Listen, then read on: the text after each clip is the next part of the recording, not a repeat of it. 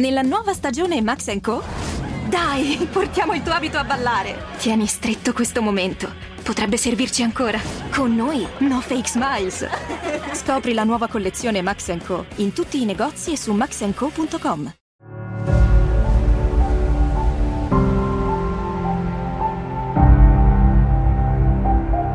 Ciao Alessandro. Ciao, ciao Luca. Quindi Alessandro Aleotti in arte J-Ax, ma Yes. oggi parliamo con Alessandro Persona, che pochi conoscono, perché molti conoscono l'artista in tutte le sue sfaccettature, ma nessuno o pochi sanno veramente chi sei tu, cosa pensi tu. Quindi Ale, raccontami sin dal principio, dalla tua nascita in poi, la tua vita, e poi ti, ap- ti apro Ah, un po' di facile, parentesi. iniziamo facile. Allora, nasco nel 1972, sono nato a Milano e i primi anni di vita, cioè fino ai 3-4 anni, 5 forse, so- ho vissuto in piazzale Corvetto. Mhm. Quello che oggi i milanesi di nuova generazione chiamano sopra.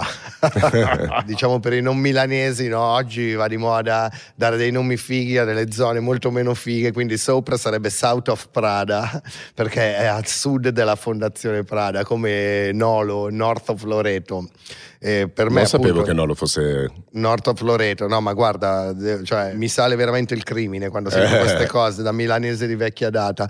Quindi posso dire di essere milanese, però poi in realtà parlo di mh, fine anni 70. I miei genitori non ce la facevano più a stare a Milano perché la mia mamma, nello specifico, lavorava in un supermercato come cassiera, subiva una rapina ogni settimana. Erano anni abbastanza violenti quelli, no? Ok. spaventati un po' da quello che stava succedendo a Milano, proprio vicino dove abitavamo noi c'era il famoso centro sociale Virus, che era una figata, però erano anche gli anni dell'eroina e io mi ricordo andare all'asilo lì a Corvetto scavalcando proprio gente collassata, siringhe nei parchi, robe così, i miei quindi mi portarono a Civesio. Civesio è all'uscita San Giuliano Milanese e adesso c'è una bella uscita della tangenziale, c'è l'Ikea, un centro commerciale, ma quando ci siamo andati noi non c'era nessuna di queste tre cose ed era una realtà molto bucolica. Noi eravamo in affitto in una palazzina che c'era molto piccola lì, c'erano ancora cascine, c'erano i campi di grano e io ho fatto le elementari a Viboldone ed è proprio un borgo, un borgo medievale, era una scuola dove c'era una sezione sola, quindi io posso dire di aver fatto le scuole nel libro cuore, ancora con la blusa, il fiocco, la penna stilografica e le punizioni corporali dalla maestra. Io ho letto su Vanity, 6-7 anni fa, mi sembra, che tu hai dichiarato di avere sofferto di mutismo più o meno a quell'età, quindi più o meno coincide col tuo trasloco. E volevo sapere se questo aveva a che fare con la nuova vita che ti si era prospettata, la scuola, cioè se sai esattamente la radice, la ragione per cui per uno o due anni eh, mi sembra che i tuoi genitori abbiano... Sì, mi hanno portato anche a vedere perché ho fatto questa terapisti. specie di mutismo selettivo, adesso si chiama, no? Cioè io non parla- mi bloccavo e non parlavo, non rispondevo, però solo in certi contesti, no? Ok. E diciamo che io fino ai 5 anni, essendo i miei lavoravano tutti e due fino a tardi la sera, stavo dai nonni che mi coccolavano, mi trattavano come un principe, in più andavo all'asilo dove non c'erano robe tipo bullismo, robe così.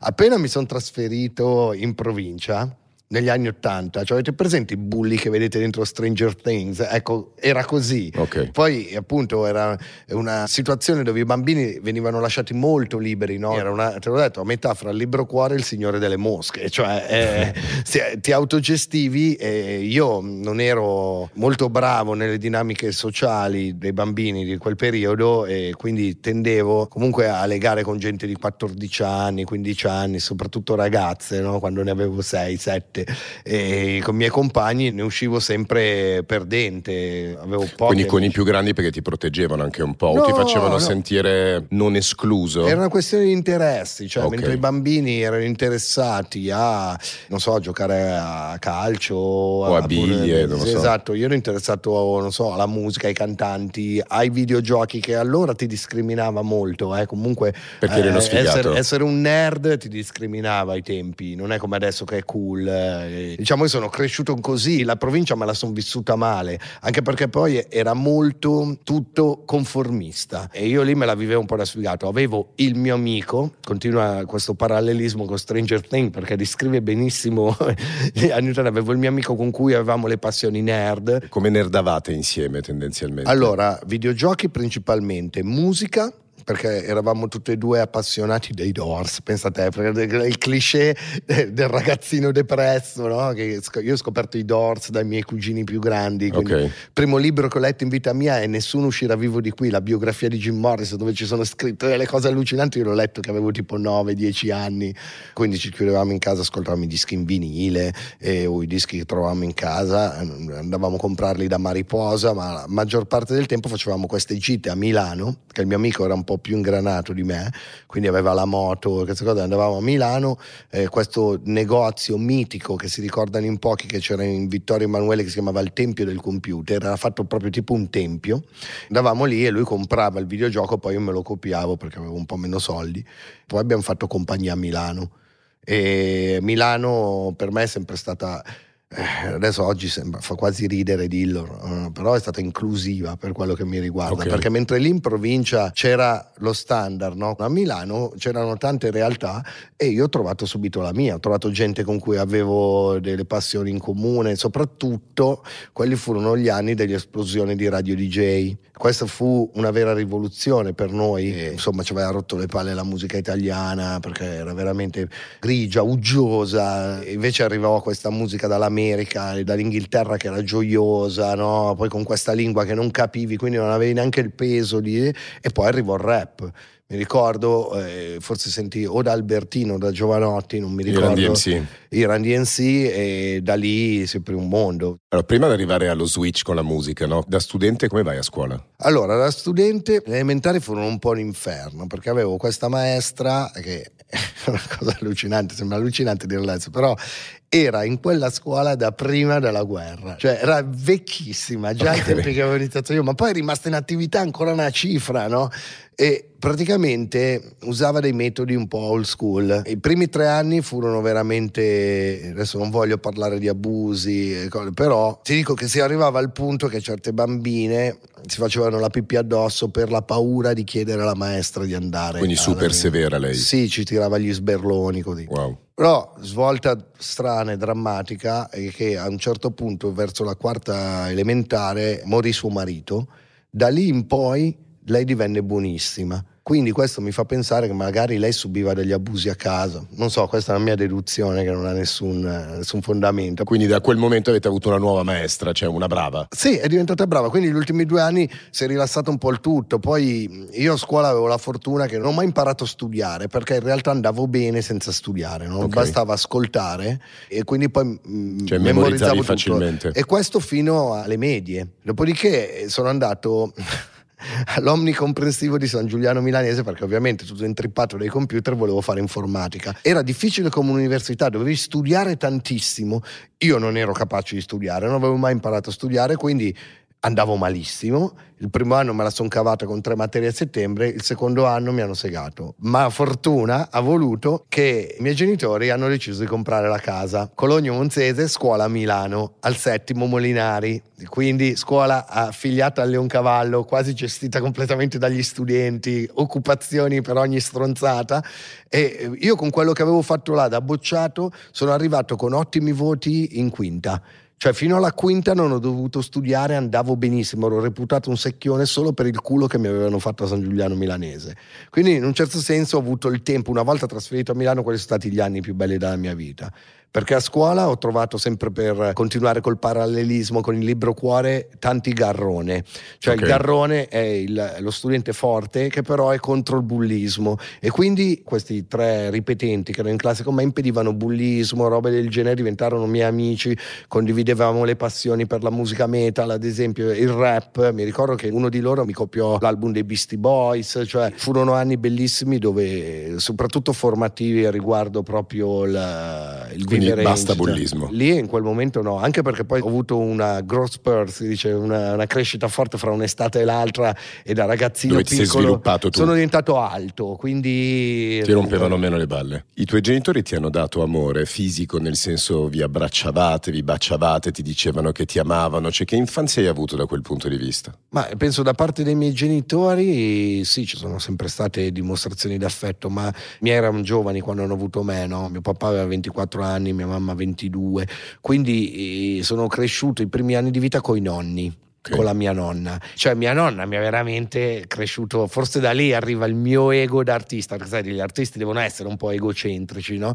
Ecco, l'ego magari me l'ha fatto in quei 5 anni, tu sei il più bello del mondo, tu sei, io ero il re, no? E invece quando poi stavo con i miei tentavano di darmi un po' di disciplina, così, quindi io non me la vivevo benissimo con i miei. In più i miei avevano eh, delle passioni, ad esempio le scampagnate, le cene con i parenti infinite, capito? Tutte cose che io rifiutavo, andare a pescare con mio padre, invece uno voleva la città che ai miei non piaceva, eh, volevo le cose elettroniche, volevo il casino, volevo, la, volevo, andare a Riccione, loro mi portavano magari in posti bellissimi ma sperduti, no? E quindi io volevo invece andare in sala giochi a Riccione, cioè ero proprio in conflitto con loro sempre fino ai 18 anni che ho potuto finalmente farmi gli affari miei non per colpa loro, semplicemente eravamo persone diverse. E come te li fai gli affari tuoi a 18 anni? Quando è il primo petting con la musica? Cioè quando è che cominci ad approcciare la musica? In che modo? Chi è la prima persona con cui lo fai e cosa fai? Il primo esperimento fu con eh, un mio amico, in realtà amico per circostanza, nel senso che era il figlio di un collega di mia madre. Quindi le due famiglie diventarono amici, andavamo in vacanza assieme, tutte e due ascoltavamo Radio DJ. Abbiamo provato fine anni 80 a fare questo progetto che si chiamava Bombe in stereo. Okay. Più forti di un bazooka, più veloci di un aereo, cioè una roba devastante. Erano gli anni più o meno dove Giovanotti aveva fatto Gimme Five. Okay. In quegli anni lì e noi eravamo le bombe stereo, eh, facevamo cagarissimo. Io comunque ero già Axe, lui era Stefano, si chiamava Stex. Perché Axe? Perché a un certo punto a scuola uscivo con altri due Alessandro e quindi uno era Alex, uno Axel e io diventai Ax per riuscire a dire alle ragazze, oh io sono la persona, eravamo tre Ale, no? E, e, poi questa storia dell'Ax mi è sempre piaciuta perché mi ricorda Asha in inglese, capito? Okay. Poi il mio nome preferito, tutti i fighi si chiamavano Max, no? Negli anni Ottanta, quindi ho detto Max, Ax è un po' simile, no? E, e, e la J? La J sta per Joker che è il tuo cattivo preferito. È stato il mio idolo sempre okay. dei fumetti. Pensa che non sono un gran fan di Batman, però Joker, è... infatti avevo ragione, avete visto il film ultimamente, visto che è il più figo di tutti. Quindi fai questo duo con questa persona che fai una roba ai tempi sì, di no, una cassettina Five. che avevamo fatto con eh, la doppia piastra di mia mamma, che mia mamma aveva uno di quegli impianti compatti, no? avevamo una base che avevo fatto con l'amiga e avevamo fatto sta canzone, Bomba in stereo, che poi vabbè, facevo sentire ai miei compagni di classe. Dopodiché, non mi ricordo chi mi invitò a una festa in discoteca, la domenica pomeriggio, no? Ok sembra che ero in terza, in quarta superiore. E lì per me è stata. Io vidi il DJ che metteva Don't Believe the Hype dei Public Enemy e che ci reppava sopra, no? E per me quello era un idolo. Cioè, già solo il poter dire faccio il DJ la domenica pomeriggio eh, era per me un arrivo, cioè punto d'arrivo, quello è quello che voglio fare nella vita. Quindi mi ricordo che cominciai ad andare nei miei giri in Duomo sempre davanti a questa discoteca e lì a un certo punto fui addocchiato dai capi Mi dissero perché non fai il PR? Praticamente ti davano degli inviti per la serata, no? Tu su questo invito ci scrivevi la tua sigla o mettevi il tuo timbro, quelli più fighi. E ti davano i rientri. Poi quelli che entravano con il tuo invito, dopo 10 tu avevi l'ingresso omaggio, dai 10 in poi ti iniziavano a pagare, no? Poi erano buoni, ti facevano entrare lo stesso anche se non eri riuscito a fare i tuoi 10 e quindi cominciai ad andare in discoteca, lì conobbi il DJ con cui iniziai i primi esperimenti musicali. Lui si chiamava Dottor Po Marco Borelli Okay. Lavorava insieme, adesso dico nomi che chi ha la nostra età ed è di Milano conosce, eh, Max Mauri, sto parlando del New Linea, poi l'Amnesy, poi anche l'Hollywood, però eh, sempre la domenica pomeriggio. Mm-hmm. E quindi feci il mio gruppo di PR, abbiamo fatto questo collettivo che si chiamava Master of Noise, che nomi, e dove io facevo il rap, praticamente mi imparavo a memoria la fonetica di alcune canzoni senza sapere l'inglese.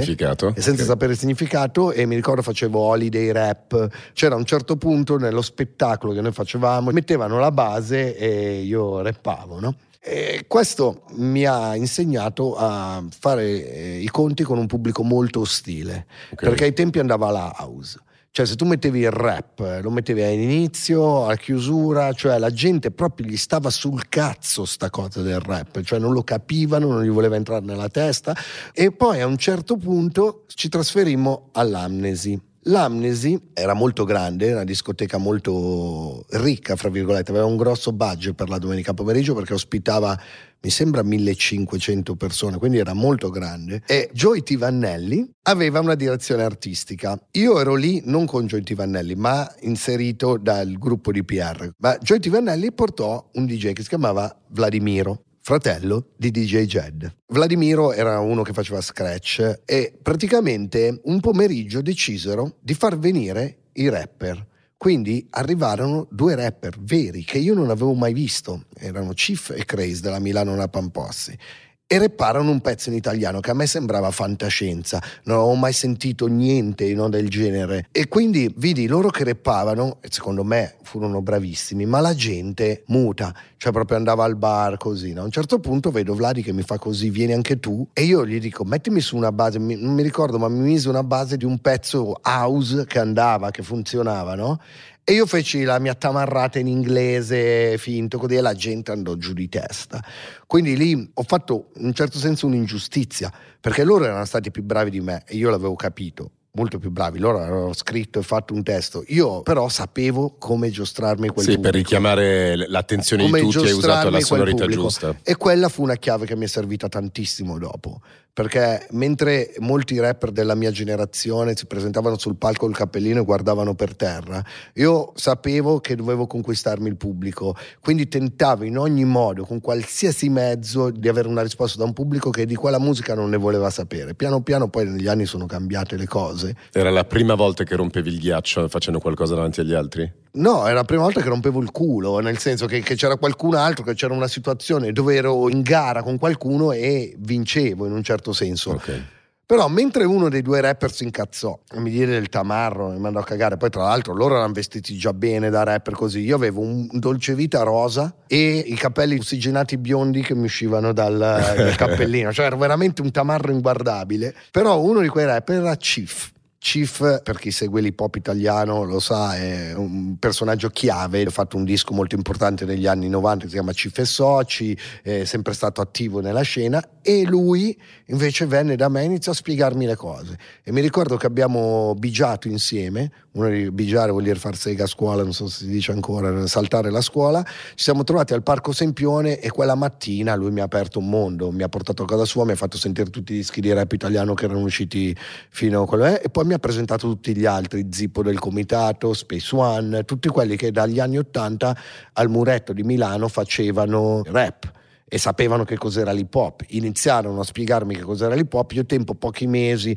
bruciai tutte le mie cose da discotecaro, smisi con quel mondo e hai scelto e, quella e ho scelto quella direzione. Come tutti i novizi diventai un integralista, cosa che poi per fortuna ho smesso di essere, però diventai insomma uno di quei rompicazzo che adesso mi darebbero del venduto e del commerciale. E quindi poi cosa succede? Nel senso i passaggi che tutti conosciamo, come ci arrivi al primo passaggio? Allora, Jed non mi caga proprio, è convinto che io sia un tamarro. Eh, Ma tu collabori col fratello solo in quel momento? No, io fai? divento amico di Vladi. Okay. Vladi praticamente diventa amico col nostro gruppo di PR così e un giorno mi invita a casa sua al quartiere Quadrifoglio di Garbagnate che a me mi sembrò di andare a Compton. Tu pensi che quando sono arrivato per la prima volta al quartiere Quadrifoglio di Garbagnate dove sono Jed, Vladi e DJ Zack, la prima cosa che ho visto è una sagoma disegnata col gesso per terra perché il giorno prima avevano sparato a uno davanti al bar del quartiere Quadrifoglio.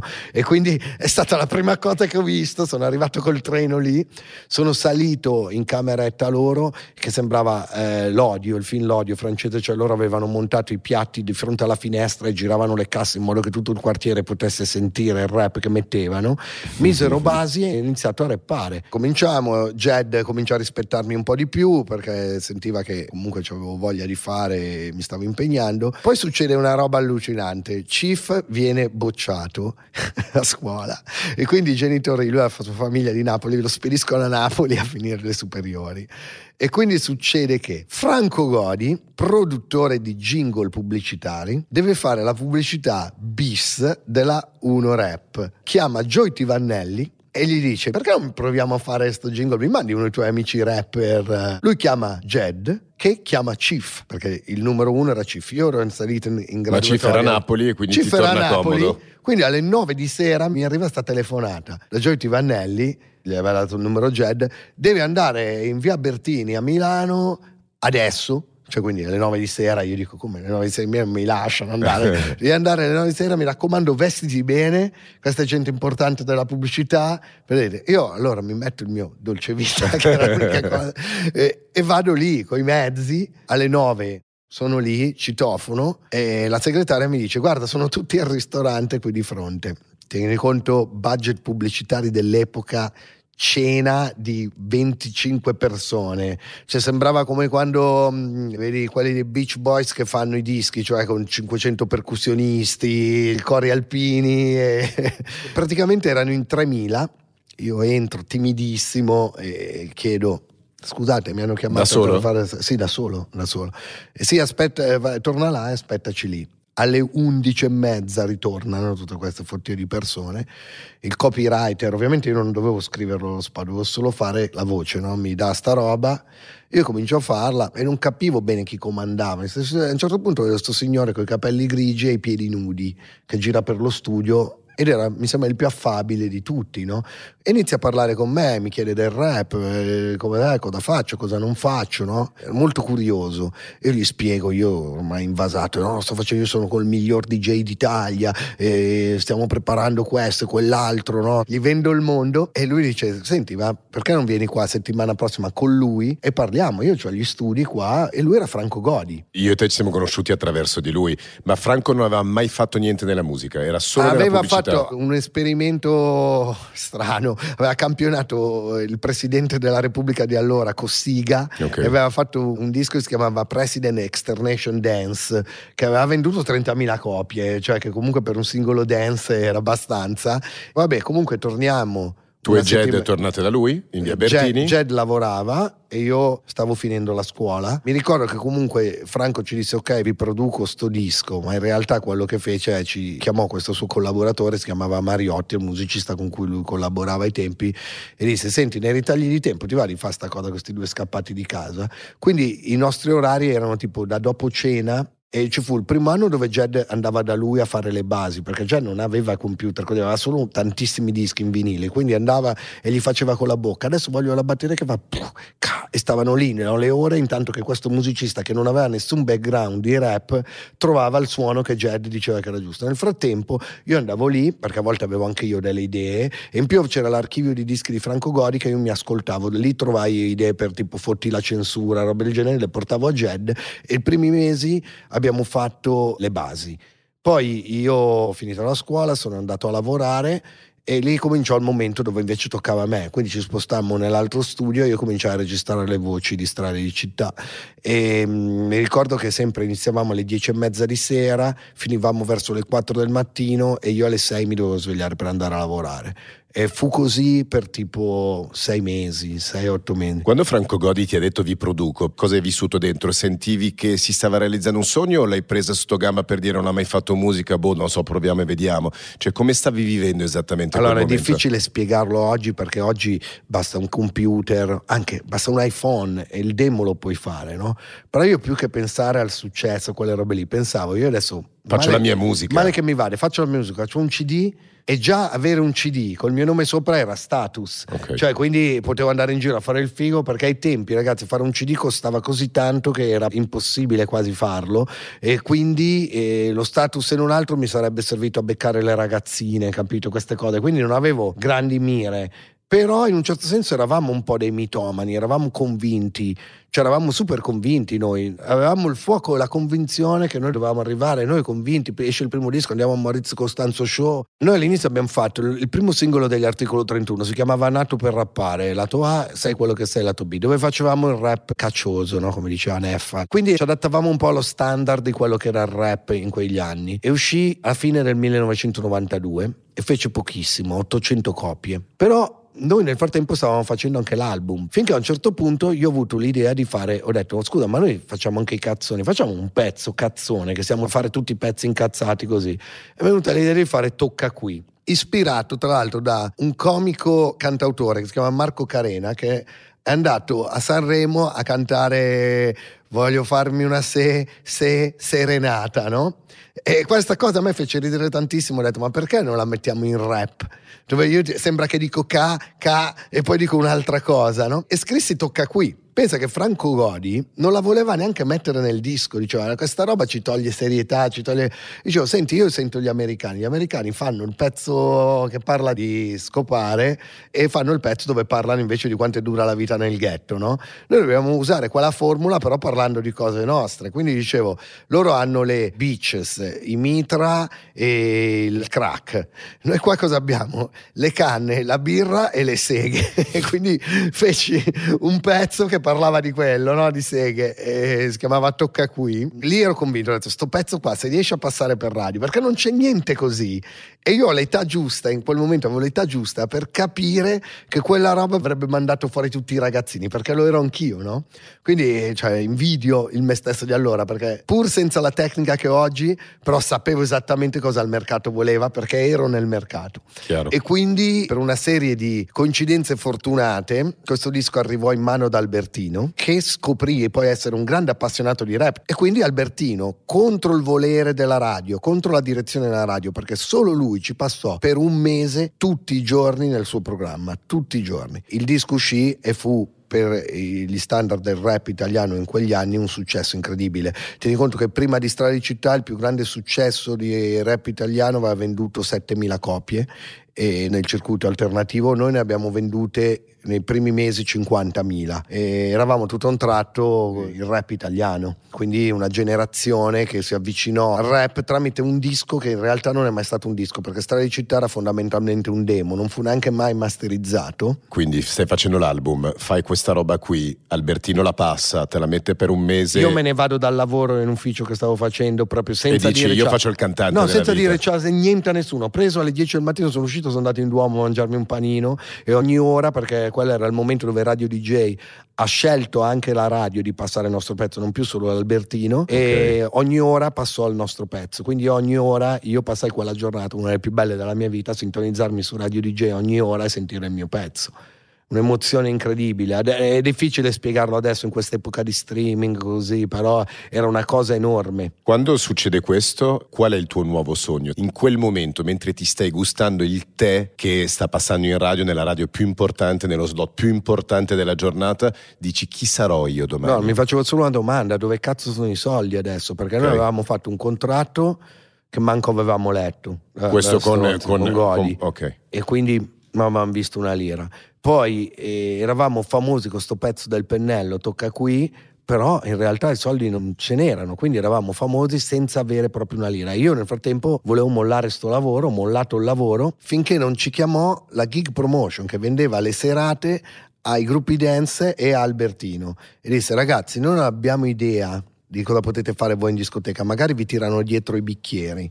Facciamo una roba, 500.000 lire tu, 500.000 lire tu, 500.000 lire noi, vi vendiamo a un milione e mezzo che adesso sembra, ma è come dire 1500 euro, e praticamente proviamo a vedere che cazzo succede. La prima serata ve la mettiamo il 15 di agosto, tieni conto che uscì ad aprile, tocca qui, quindi cioè da aprile fino al 15 di agosto zero soldi, ok? Però tutti conoscevano il nostro pezzo. 15 d'agosto all'Acquafan di Riccione ospiti del DJ Time. E lì eh, praticamente noi ci siamo con la scusa che avevamo serata ci siamo piazzati in Aquafan tipo a fine giugno ospiti dal barista che era un amico di Jed e non avevamo i soldi per mangiare quindi l'Aquafan eh, mosso a pietà ci diede un blocchetto di buoni per mangiare dentro nel fast food che c'era dentro l'Aquafan e abbiamo vissuto lì fino al momento della nostra serata e poi sono iniziate le serate e che cominciavano ad andare bene. Noi facevamo il pezzo di successo poi svuotavamo la pista e poi facevamo di nuovo il pezzo di successo. E questo piaceva tantissimo ai gestori dei locali perché dicevano questi fanno tutto, riempiono la pista, poi la gente va bene mentre fanno i loro pezzi rap a cui non frega un cazzo a nessuno, poi rifanno il pezzo di successo e lasciano quella pista piena, quindi era un successo no, per loro. E da lì come vivi la parte dell'arroganza, dell'egocentrismo, del narcisismo? Cioè quando cominci ad avere un volto riconosciuto rispetto alla gente che ti riconosce, come la gestisci quella cosa lì? Allora, io ho sempre questa convinzione che sono stato sempre più o meno gentile con la gente, però ci sono delle testimonianze che ho letto più o meno a volte sotto dei post di Facebook di gente che dice che in un'occasione in quell'altra occasione ho fatto lo stronzo. Devo dire, Da sobrio sono sempre stato gentile. Probabilmente magari qualche volta che ero fuori sono stato maleducato, non lo so. Ok, ok. Però di norma mi sono sempre posto in maniera gentile. Se non altro, e non lo dico per fare il buono, lo dico perché fai prima a dire sì, ok, faccio la foto, sì, ok, ti faccio l'autografo, che a spiegare i motivi per cui non lo vuoi fare. Quindi in realtà, guarda, te lo dico non perché sia così una brava persona, ma perché ho capito che insomma fai prima a risolvere la situazione facendo il gentile. Anche perché poi, specialmente in Italia, la gente quando sei famoso pensa sempre che tu gli devi qualcosa, no? Mhm. In qualche modo, anche se magari non hanno comprato i tuoi dischi. Però è sempre andato un po' di pari passo con il nostro stress, ci sono stati dei momenti dove eravamo molto stressati e con il successo vero o percepito che avevano le cose. Ad esempio ci fu un momento no, dopo il nostro album di grande successo che fu così com'è, dove ci fu una discesa e noi, mi ricordo, eravamo incazzati, però famosissimi e quando la gente ci chiedeva un autografo, una foto magari in aeroporto, dicevamo sì, ma tu l'hai preso il nostro ultimo disco, qual è la traccia numero 3? Se ci rispondevano sì, qual è la traccia numero 3? Ah, non lo sai, allora perché mi chiedi la foto? Cioè eravamo diventati così perché eravamo comunque su... Noi te l'ho detto, abbiamo mai fatto come articolo 31 dei contratti seri, cioè se penso adesso ai soldi che abbiamo perso ai tempi mi viene veramente da buttarmi nel naviglio. Però avevamo sempre questa paura che era molto vera, molto tangibile di finire di nuovo sul lastrico, di doverci trovare un lavoro normale, capito? E questo anche dopo che avevamo venduto 600.000 copie. Quindi tu pensa che noi avevamo venduto 600.000 copie e non ci eravamo ancora comprati una casa probabilmente, sai, non mi va di, di, puntare il dito contro nessuno, avremmo dovuto, eh, cioè non è molto etico fare firmare cose a ragazzi se non hanno un loro rappresentante lì. Poi dopo abbiamo provato ad aggiustare le cose in corsa, un po' l'abbiamo fatto, abbiamo trovato un nostro rappresentante, siamo andati a ridiscutere dei contratti così, però in realtà come è successo mille volte nella storia della musica, trovi il ragazzino che pur di fare non gli interessa, no? Poi vengono da una famiglia povera e quindi a parlare di soldi ci si vergogna anche un po', Mhm. invece i ricchi sanno parlare bene di soldi e in un certo senso ho capito dopo quando mi sono autogestito quanti soldi ho perso durante il periodo articolo 31, quanti soldi abbiamo perso. Sì, io la guardo sempre in un altro modo, che tutto quello che hai vissuto è stata esperienza che ti ha permesso poi di capitalizzare dopo, quindi comunque c'è sempre un punto di inizio in ogni cosa. perché magari se avessi avuto in tasca tutti i soldi che ho fatto, perché li abbiamo fatti in Non avessi anni lì, avuto magari la cattiveria per no, farne la cazzimma per Eh, fare esatto. domani smetto per, Bravo. per, ri- Per rimetterti in gioco per in rimettermi modo. in gioco dopo capito per reinventarmi mille volte quello sì Ritorniamo all'Aquafan, quindi parte il booking, quindi da lì fondamentalmente Geek Promotion dice io vi posso vendere perché funzionate, Sì, cominciamo sì, a noi fare andiamo avanti serate. con la Gig Promotion facciamo un tour nel 95 ma breve in club ma il nostro pane erano i DJ set abbiamo continuato a fare discoteche che io continuo tuttora a fare perché per me è la cosa fondamentale che ti serve e comunque ti dà il polso come quella volta a fine anni 80 di misurarti con un pubblico che non è tutto yes, sei tu il nostro idolo. Io di solito, infatti, quando faccio i DJ set, cioè il 90% della gente che è lì per me, no? Io mi concentro su quel 10% che non gliene frega un cazzo. Dico a fine serata sarete in alto a urlare con le mani così e ci riesco ancora, capito? E devo dire che mi dà a volte più soddisfazione dei grandi stadi. Mentre oggi con i social sembra tutto facile, però appunto tu una volta hai parlato della bubblegum industry, no? nel fatto che una persona duri di media 4 anni la vita di un rapper, però oggi possono Prima, oggi cioè, anche questo era 5 quando minuti. c'erano i CD, cioè, sì, sì, ma durava- oggi anche 5 minuti. Adesso anche oggi- 4 mesi. Esatto, visto che tanti sui social magari hanno subito un risultato facile, ma dopo due secondi non sono già più nessuno perché sono uno dei tanti. Quindi mi piace far capire la fatica, come ti sei assaporato i vari passaggi per dare degli strumenti a chi ci ascolta per potersi mettere in gioco con un po' più di sale in zucca, un po' meno di spocchia, no? visto che oggi è una generazione molto, molto Ah, arrogante. la spocchia è un atteggiamento virale, quindi non so neanche quanto sia vera, cioè è una roba Sì, che sì, va, sì, come farsi la foto nella jacuzzi o nella camera di lusso, magari la gente lo fa perché va, per i numeri, hai bisogno di quella roba lì. Io per fortuna posso dire, anch'io ne ho bisogno, eh, però posso sbattermi nei coglioni un po' di più di chi invece inizia adesso. Il problema, eh, sono stanco di sentire questi ragazzi durano quattro mesi ed è colpa loro. In realtà non è così. L'algoritmo dello streaming è stato impostato in un modo che premia il binge listening. Tu vai in classifica non per quante persone ti ascoltano, ma per quante volte ti ascoltano le persone che ti ascoltano. Quindi tutto è portato, l'artista ha la pressione dei social, delle piattaforme di streaming per portare il suo pubblico a fare quella roba lì. Alla piattaforma non interessa quante persone ti ascoltano, ma quanto tempo i tuoi fan impiegano, stanno con l'applicazione aperta.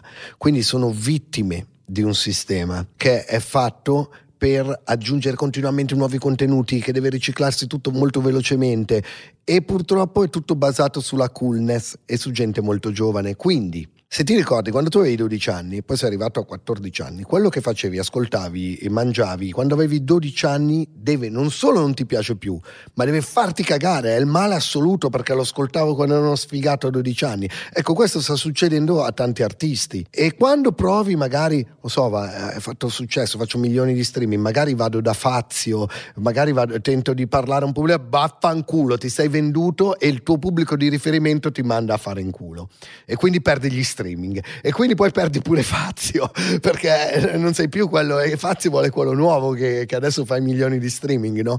ed è un casino per questi ragazzi perché sono vittime di questo sistema. Tutto si misura adesso sui numeri delle piattaforme di streaming, però poi alla fine Vasco Rossi fa gli stadi e adesso mi fa dei nomi, però chi fa tanti streaming magari gli stadi non li fa non come Vasco Rossi, che non è neanche la top 50 degli streaming. Quindi facciamoci delle domande. Detto questo, non voglio fare il boomer che dice no, vanno cambiati i metodi di rilevazione. No, è semplicemente un momento di transizione. A un certo punto queste piattaforme streaming non verranno più usate solo dai giovani, verranno usate da tutti e quindi avremo un'immagine, rispecchierà di più quella, la realtà ma in realtà adesso stiamo parlando di classifiche che sono su un target molto specifico. Rimango sugli articoli, ma arriviamo subito in fondo, quindi fondamentalmente fate quanti album insieme? Allora, Storia di città, Messa di Respiri, così com'è, poi Nessuno, Perché sì, poi Greatest Hits, poi io faccio Domani smetto da solo ma esce come articolo 31, poi facciamo Italiano Medio e poi ci sciogliamo.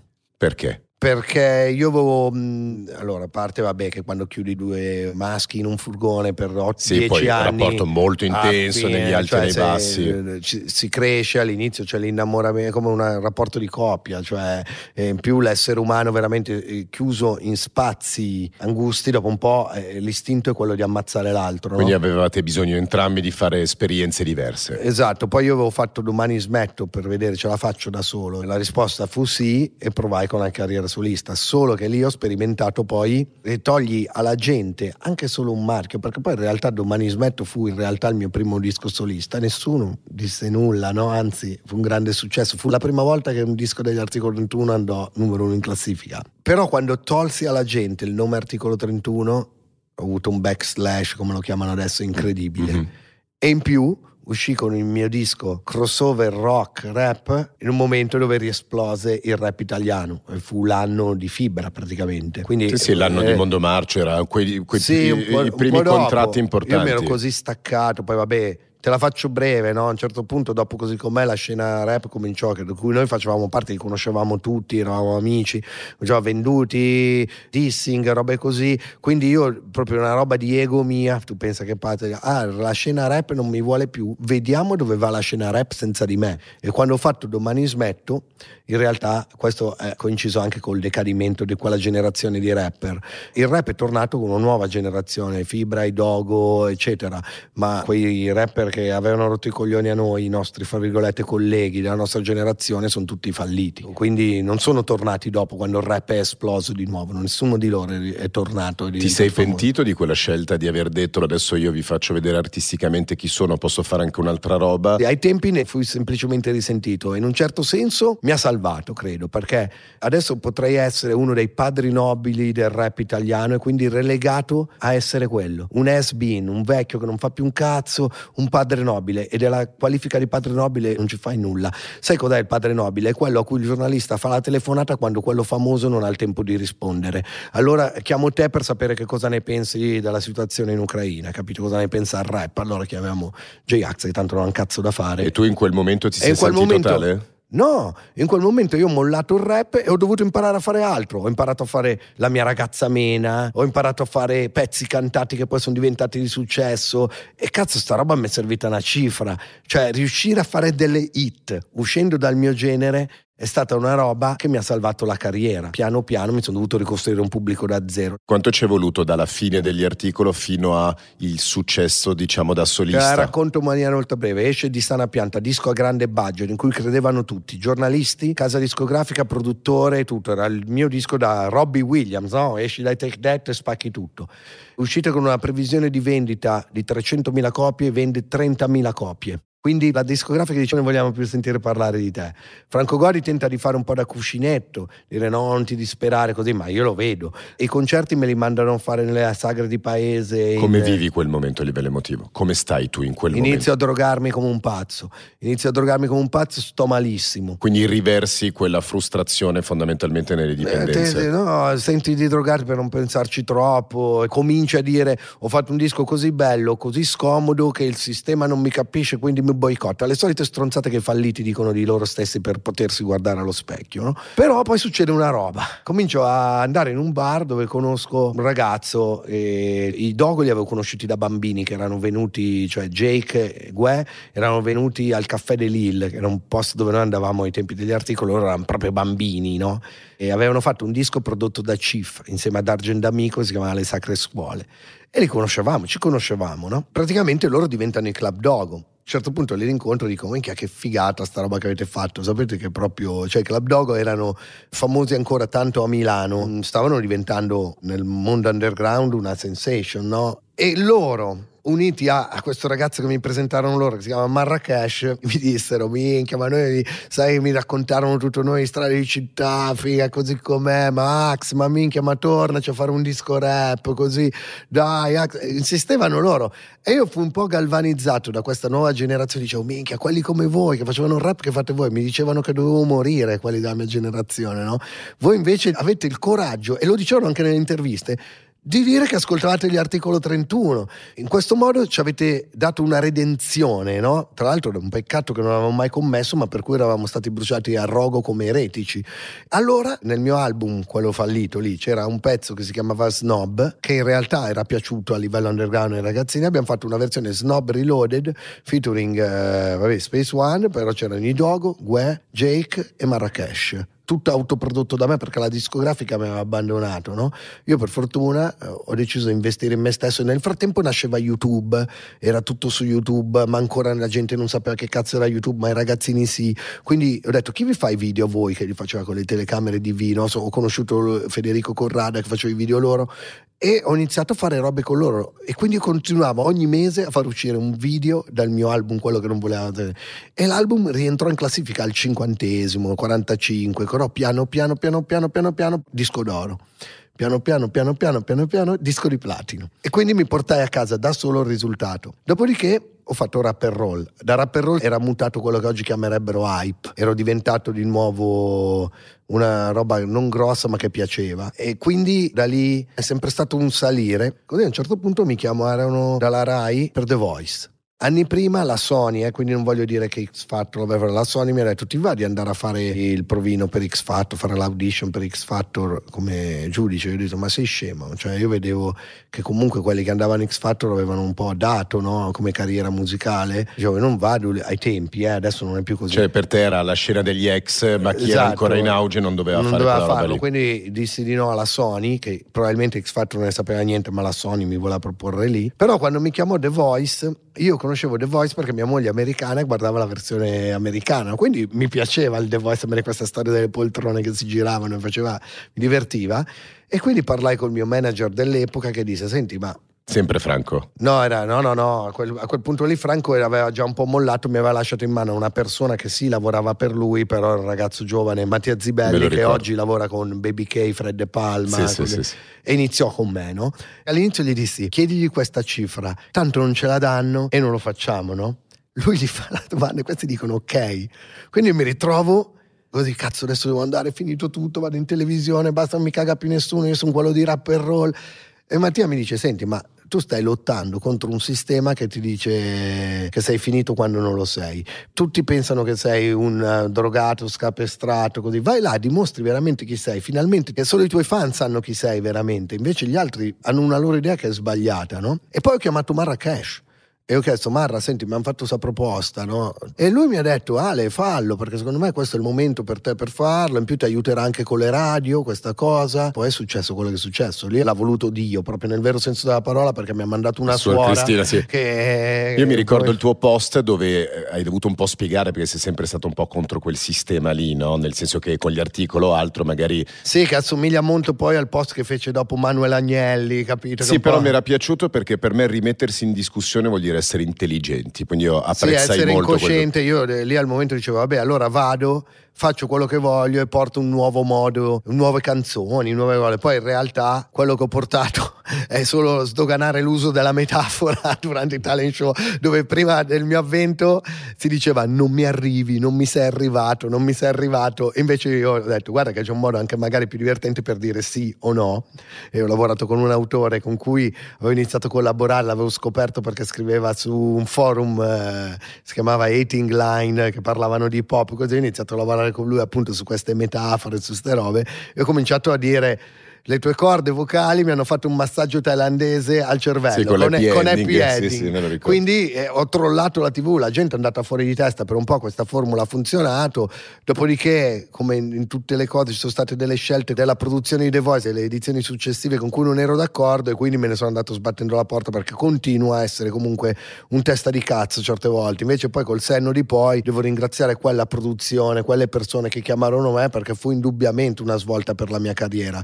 Da lì io ho deciso, io non devo più recitare, fra virgolette, recitare, essere solo il personaggio di rap and roll. Io se mi commuovo mi devo commuovere davanti a tutti. E questo me lo disse anche mia moglie. Dice tu a casa ti commuovi per i film, per la gente che canta bene, così lo devi fare anche Fallo in TV. vedere. Fallo vedere. Io no, poi ridono di me, no? Invece la gente ha provato empatia no? nei miei confronti e io mi sono lasciato andare e da allora non c'è più il personaggio J-Ax. Forse da quel momento lì adesso me ne sbatto i coglioni. Io ho fatto lo speciale con Michelle Hunziker di All Together Now dove cantavano i bambini. È andato in onda a Natale, sono tre ore di io che piango. Perché io non riesco a resistere ai bambini che cantano, mi fanno piangere. E quindi figa, sono tre ore che piango su canale 5. E sapete cosa? Non me ne frega un cazzo. Sono sicuro della mia sessualità, sono sicuro eh, di quanto sono uomo forte. Quindi se volete pigliarmi per il culo perché mi commuovo davanti alla musica, io penso che il problema sia vostro, non mio. Ti sei umanizzato e questo ti ha permesso di avere una platea molto più grande perché non eri più il bad boy per chi non ti conosceva che Sì, mi sono fatto gli anticorpi su chi mi dice, cioè una volta veramente me ne fregava, anche quando dici non me ne frega degli hating, così invece me ne fregava e oggi veramente non me ne frega più. Cioè me ne frega se lo dice qualcuno che rispetto, ma rispetto così poca gente veramente che pochi hanno le armi per toccarmi. Tu mi hai detto che quando all'inizio no, lavoravi nell'agenzia interinale, non mi ricordo dove, quindi ti vai a mangiare un panino, ti ascolti, ma molli il lavoro. Con Jed chiudi velocemente, mi dicevi di The Voice, tu quando sei incazzato e prendi una decisione non dai spiegazione, prendi e te ne vai e poi No, chi eh, capisce esatto, capisce. Esatto, internalizzo segno, e mi faccio il mio escape plan nella testa, Mhm. perché sono una persona che odia il conflitto. Ma quindi non affronti con la persona il problema, ma Lo affronto sotto forma di litigate, ma la- magari la persona non si immagina che io sia così imbruttito dalla situazione che si è creata che me ne voglio andare.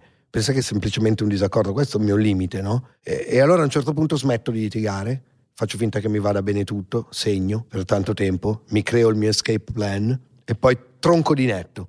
A volte, per esempio, non lo so, nella vita di coppia, piuttosto che in un momento costruttivo, quindi non di lite, ma dire alla persona quello che tu senti realmente dentro, a volte sistema le cose, perché magari la persona di là continua a fare una cosa che ti fa del male, ma non se ne rendeva Sì, conto. all'inizio lo fai, se la persona poi non risponde a questa cosa e continua, tu non hai altro modo, sei con le spalle al muro, specialmente se con questa persona hai una cosa dove lui può toglierti il tappeto da sotto i piedi, capito? Dove ti può sputtanare, così. Quindi questo ti ha sempre un po' limitato, il Questo- fatto di poi avere quando il sono senso andato di in terapia, perdita. ma eh, il mio terapista l'ha chiamata mh, eh, sindrome dell'agente segreto, praticamente un meccanismo di difesa, quando ti senti con le spalle al muro cominci a pianificare, entra in gioco questo agente segreto, comincia a raccogliere dati, a creare il piano e si prende cura della situazione. No? Quando Quindi sei andato dal terapista? sono andato in varie parti della mia vita, ma in maniera seria come tante persone dopo la pandemia. Dopo la pandemia. Ti parlo di un'ultima cosa che riguarda questo capitolo, prima del terapista che è Fedez, quindi un altro capitolo dove cerchi la via di uscita, ma non mi interessa tanto il motivo per cui la cerchi, ma mi interessa di più il motivo per cui ti unisci. Cioè io mi ricordo che quando ti ho conosciuto da Franco Godi c'era Fedez, un giovane Fedez che aveva appena cominciato, no? E quando vi siete messi insieme, nel senso nel business, nel e, business e, ma e, prima di tutto è nell'artistico, un'affinità artistica. Allora, Fedez... come vi siete approcciati? Cosa vi è piaciuto? O più che altro tu che eri già J-Ax perché questo binomio? Allora, Cosa ha ti ha attratto? Vabbè, ovviamente io sono un artista, quindi la prima cosa che devi fare è toccarmi l'ego in qualche modo. No? E Fede mi ha detto, e me l'ha provato, che praticamente lui è un grande fan dell'album Domani Smetto, che è uno di quelli a cui io sono più affezionato. E poi quello che ci ha unito subito è questo amore che finalmente potevo condividere con un altro rapper per tutto un certo tipo di punk rock, Blink 182, NoFX, Rancid, cioè conoscevamo i pezzi, Fedez li faceva con la chitarra e io ci cantavo sopra. Più Fedez, a differenza di tanti, mi sembrava uno, e lo è, perché fondamentalmente è così, uno che voleva spaccare il sistema da dentro, non voleva solo partecipare alla giostra, no? Non era deferente per forza con quelli che c'erano prima di lui, io in, in, quel senso lì avevo imparato un po' più di diplomazia e forse c'era una parte di me che mi odiava per mm-hmm. questo, no? diceva figa ti stai facendo educare da questi. Poi lui è stato lì in Bessano e ha detto minchia Max facciamo tutto noi, stiamo facendo tutto noi, dallo scriverci le canzoni, i video, tutte queste robe, no? Scusa, Gestiamo finanziamocelo noi. Sì, sì. Al posto di dare la stecca a qualcuno che semplicemente finanzia le tue idee, finanziati le tue idee eh, Fedez, tanti anni che ci penso, forse è il momento di farlo. Guardando un po' di interviste tue, ho capito che hai un po' paura di fare l'imprenditore. Cioè, ti piace fare no, l'artista? allora l'ho provato, l'ho provato a fare con Fedez. Cioè, ti, ti mette ansia in generale? No, avere... mi fa cagare, mi fa cagare. Cioè, a me è il pensiero che mi devo Quindi alzare. hai visto in lui un leader da quel no, punto no, di vista? Io, lì mi ero convinto che l'avrei potuto fare. Okay. Ecco, su questa storia di perché tutta ti l'esperienza... Perché spalleggiato? No, no, perché pensavo di farlo, perché vedevo gli americani che lo okay, fanno, okay. i miei idoli, capito? Cioè, poi l'ho fatto, anche con discreto successo in alcuni casi, ma mi, cioè a me il pensiero mi devo alzare, devo andare a fare la riunione per discutere un contratto che manco è il mio. Sì, va bene, i soldi e tutto, ma mi toglie la serenità. Dipendenti, averne così tanti, e se poi fallisco e questi dipendenti dipendono da me, cazzo, è una roba che io non, non riesco a gestire. Ma perché avevi questo patema d'animo? Perché andava tutto bene, cioè comunque avete fatto perché delle cose molto importanti. Sistema, ragazzi, andava tutto bene, ma io non smetterò mai di vedere il music business o il mondo dello spettacolo come qualcosa che da domani per qualsiasi stronzata può finire tutto. Al giorno d'oggi ancora di più. Mi scappa una parola che non devo dire in questa intervista e mi cancellano. Dall'oggi al domani perdo tutto, perdo il mio contratto con Spotify per il podcast, perdo il mio contratto con la discografia.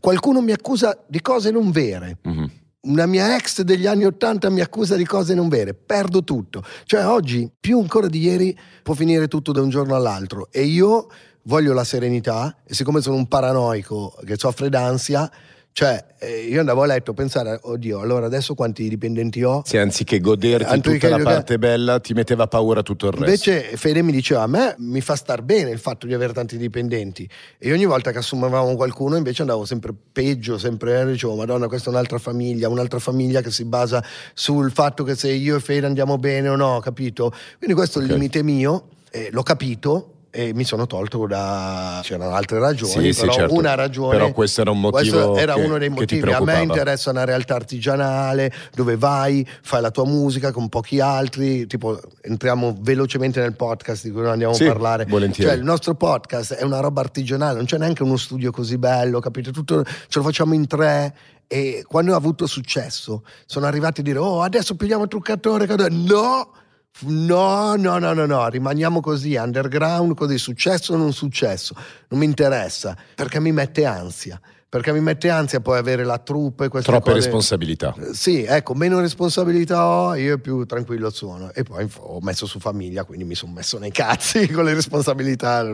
Da quanto tempo stai con tua moglie? E Domani facciamo 15 anni di matrimonio, quindi 21 anni insieme. E quindi cinque anni fa nasce la vostra creatura, che era una cosa che desideravate già da un bel po' di tempo. Eh sì, cioè abbiamo, abbiamo, avuto un po' di difficoltà, ci ho anche scritto una canzone, quindi passiamo oltre. E adesso ho cinque anni, io sono un papà anziano e quindi questa è veramente la cosa più impegnativa dal punto di vista fisico che ho mai dovuto fare. Ci giochi tanto? Ci gioco e poi lui è praticamente un tornado alle batterie atomiche. Ma ci passi tanto tempo? Sì, sì, sì, tantissimo. Cioè rispetto al rapporto che avevi con i tuoi tuoi, tu con tuo figlio sei molto più coccoloso. Vabbè, ma grazie al cielo, ma anche i miei erano coccolosi, che dovevano lavorare, c'erano pochi soldi. Io, grazie al cielo, è un Puoi altro amministrare mondo. il tempo in un altro, un altro modo. mondo. Cioè, poi, tra l'altro, sono J-Ax, non è che sto iniziando adesso. Quindi, a che ora registriamo sta cosa? Allora, porto il bambino all'asilo a quell'ora, quindi, ragazzi, venite a quell'ora lì. Cioè, se poi devo andare a fare promozione a una roba dell'altro, ci vado dopo. Però questi sono anni che non ritorneranno più,